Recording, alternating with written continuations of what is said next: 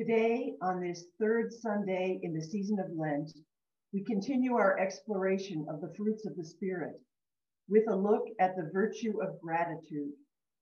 We hear from Paul's letter to the early churches of Philippi. Let us open our ears, our imaginations, and our hearts and listen in on their correspondence as if it had been written for us.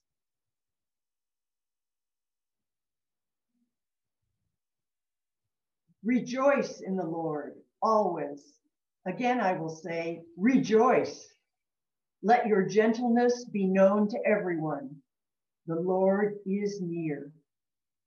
Do not worry about anything, but in everything, by prayer and supplication, with thanksgiving, let your requests be, be made known to God. And the peace of God, which surpasses all understanding, will guard your hearts and your minds in Jesus Christ.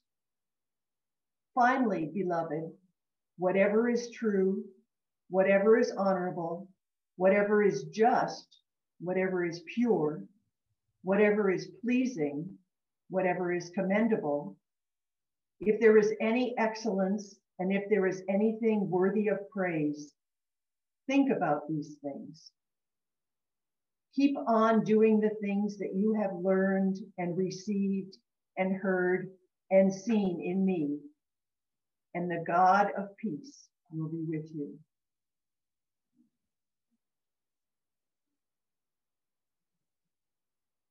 For the word of God in scripture, for the word of God in spirit, for the word of God among us.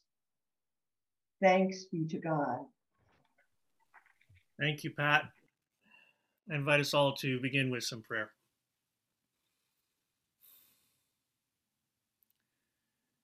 God, as we ponder this letter written so many years ago, may we also ponder the goodness and the truth, the honor, the nobility that is you, and the ways that you stir in our lives.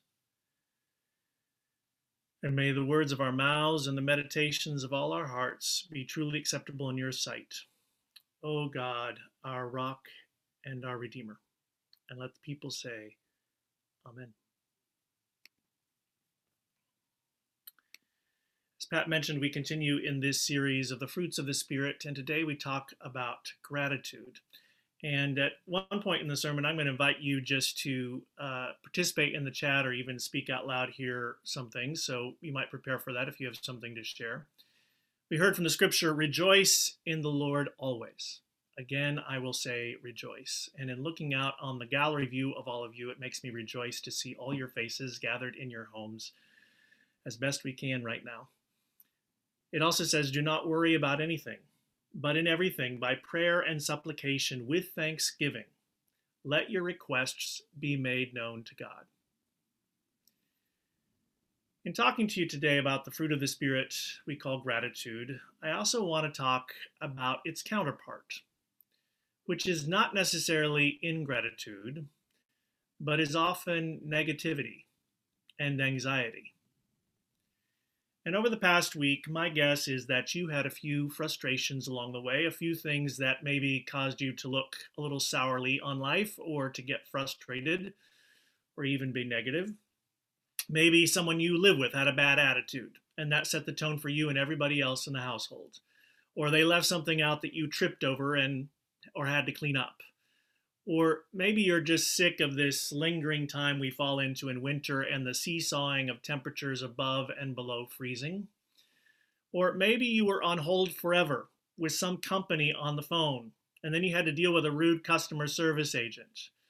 Or perhaps worse, your email was hacked, or you received a fraud notice on your most frequently used debit or credit card and had to replace it and thus reconfigure all the other accounts. I'm sure you can think of something that got in your way this week.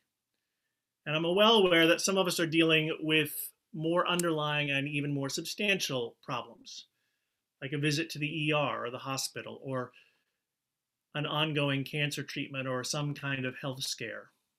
Or maybe your job is in jeopardy, or you lost it, or you're having trouble finding a new one, or you lost a close friend or family member in the past several months. These are many of the ways. There, there's also the ways that the news, which we watch all the time, and I often say skillfully and constantly plays to our fears and anxieties, and reminds us regularly of how far we fall short. Here as a nation and as humanity across the globe, how far, how, how far we fall short to God's ideas of the fruits of the Spirit, which is what we're considering here together during this Lent. And I know that all of us are feeling drained by the ways that this pandemic keeps dragging on unpredictably. So let's just all take a breath together. The truth is is that we human beings are very well equipped to look for annoyances, inconveniences, even to focus inordinately on the hardships of life. Things that seem out of place, that don't square with our view of perfection a former colleague and local pastor was surprised when she first started getting to know her congregation in Cambridge. After worship, there always seemed to be at least a few critical barbs lobbed at, to her at the door, like a typo in the order of worship, or a grammatical mistake here or there, or a flaw in the argument of the sermon, or a problem with the building, all sorts of things. And she was stunned at first. It was a different group of people than she'd hung out before. She was even a bit despairing and she wondered, What swarm of gadflies have I come to serve here? And then it dawned on her I am serving a congregation full of academics and administrators. It's their job to critique. That's what they are trained and hired to do. And they do it so well. As a pastor, I have seen that the more high achieving, the more accomplished the people, the higher the level of critique. And as I get to know people better, I find a higher level of self critique, sometimes even self loathing. In our ongoing judgment of the world around us, we critics often end up being hardest on ourselves, and we often learn this from our parents or some other well meaning person who wanted to see us do well in life, or maybe they were just harsh on us unnecessarily. Some of us may have grown up in constant negativity, a regular diet of it. The other chief factor I've noticed in high achieving people is a high level of anxiety. And the insidious thing about anxiety is that it is often the motivating engine that propels us to get things done. For a lot of us, the psychological stick is what beats us on our way to the finish line. I don't believe, however, that this is faithful or spiritually holistic in a way of to exist. The letter we just heard says, Do not worry about anything, echoing Jesus' own words in the gospel.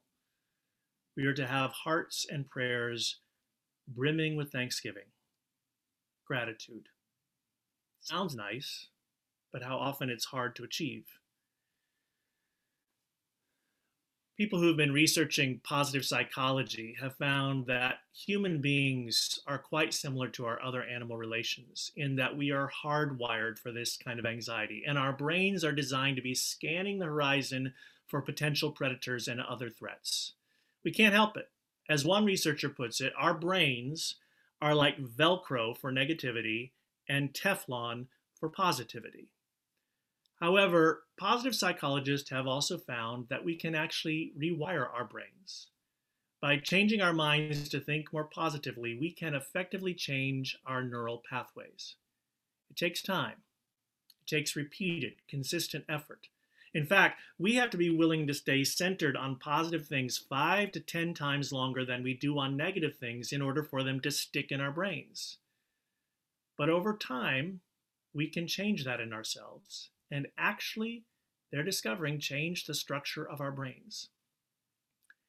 And if you're concerned about whether people still get things done without anxiety, a lot of these positive psychologists, researchers have found that a more positive mindset actually makes us pro- more productive, more effective, healthier, happier.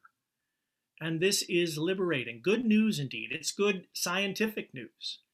And it lines up with good spiritual news. And I'll tell you, the researchers agree that one of the best antidotes for changing our minds and keeping healthy brains is to include regular practices of gratitude. I may have shared with you before that a couple years ago, a rabbinical colleague shared with those of us in the Brookline Interfaith clergy that she used to be a consistently negative person. She was always able to find the fly in the ointment, the soot and smears on her window of the world.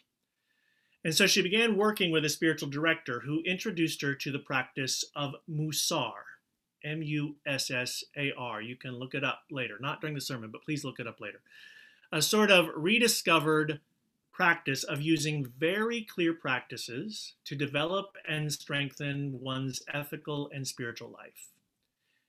And her director began with her with a practice of listing 100 blessings throughout her day, writing those 100 blessings down every day for 30 consecutive days. The trick was she couldn't repeat any of them.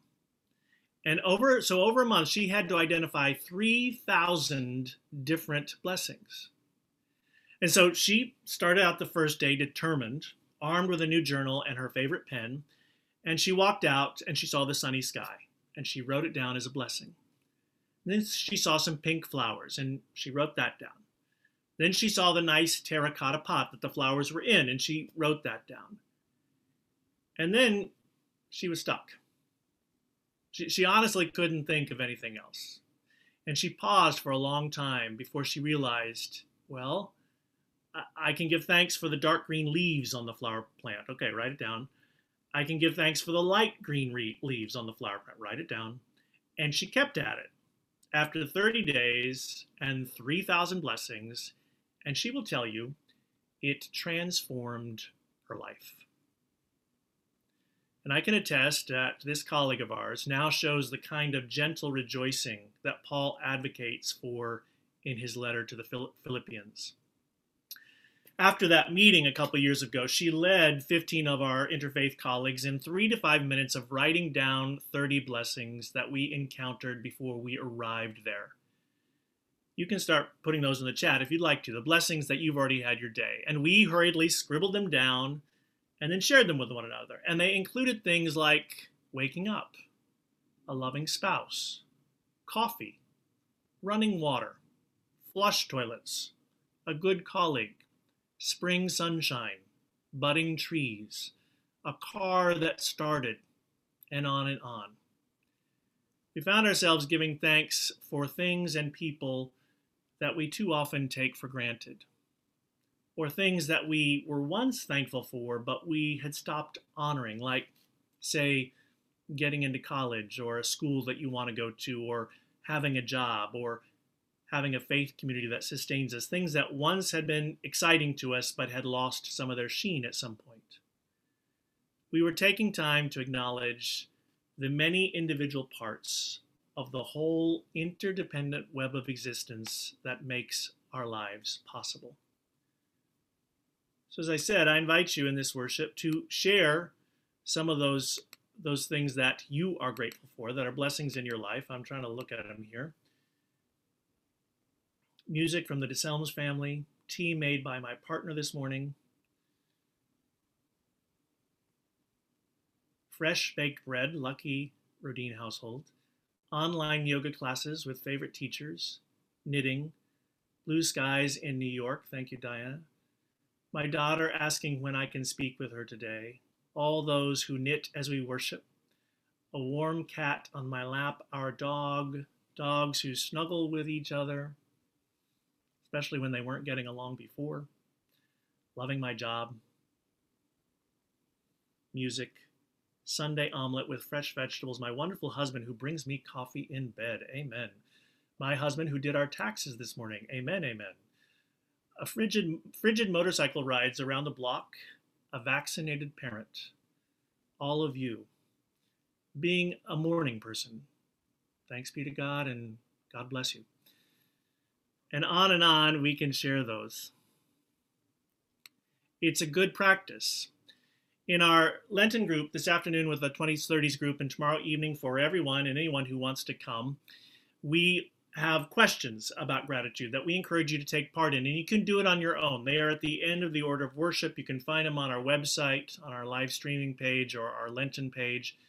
Take some time to reflect on gratitude this week and maybe start your own list. I encourage you, I urge you, for the sake of your own mind and spiritual well being, as we head toward Easter, to find a friend, a colleague, a loved one, a prayer partner, and give yourself five minutes or so to make your own list. You don't have to do 30 a day. Positive psychologists say three a day as a regular practice is a good way to do it. Be as specific as possible. Try not to repeat any of them. And then share them with that trusted friend. And if you're really spiritually brave, I challenge you to do it for the next 30 days and see what happens, or just for the remaining 27 days of Lent. This isn't just a quick tonic approach that you're feeling bad and then you remind yourself of something you're grateful for, although that can be helpful and is a good thing to do. This is a regular diet, regular exercise approach to life, like taking your vitamins, eating healthfully, moving your body every day consistently.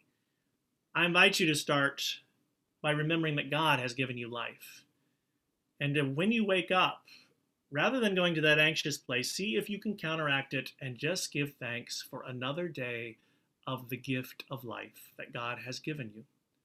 The same at evening. And as always, I encourage us always to say grace before our meals, to not lose this habit, to cultivate this habit, whether we're alone or with other people, because it all didn't start with us.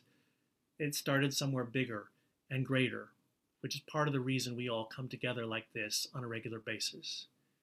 Because you and I, beloved, are called, as children of God, to offer ourselves, our lives, with prayer and gratitude, and to keep our minds on whatever is true, whatever is honorable, whatever is just, whatever is pure, whatever is pleasing, whatever is commendable.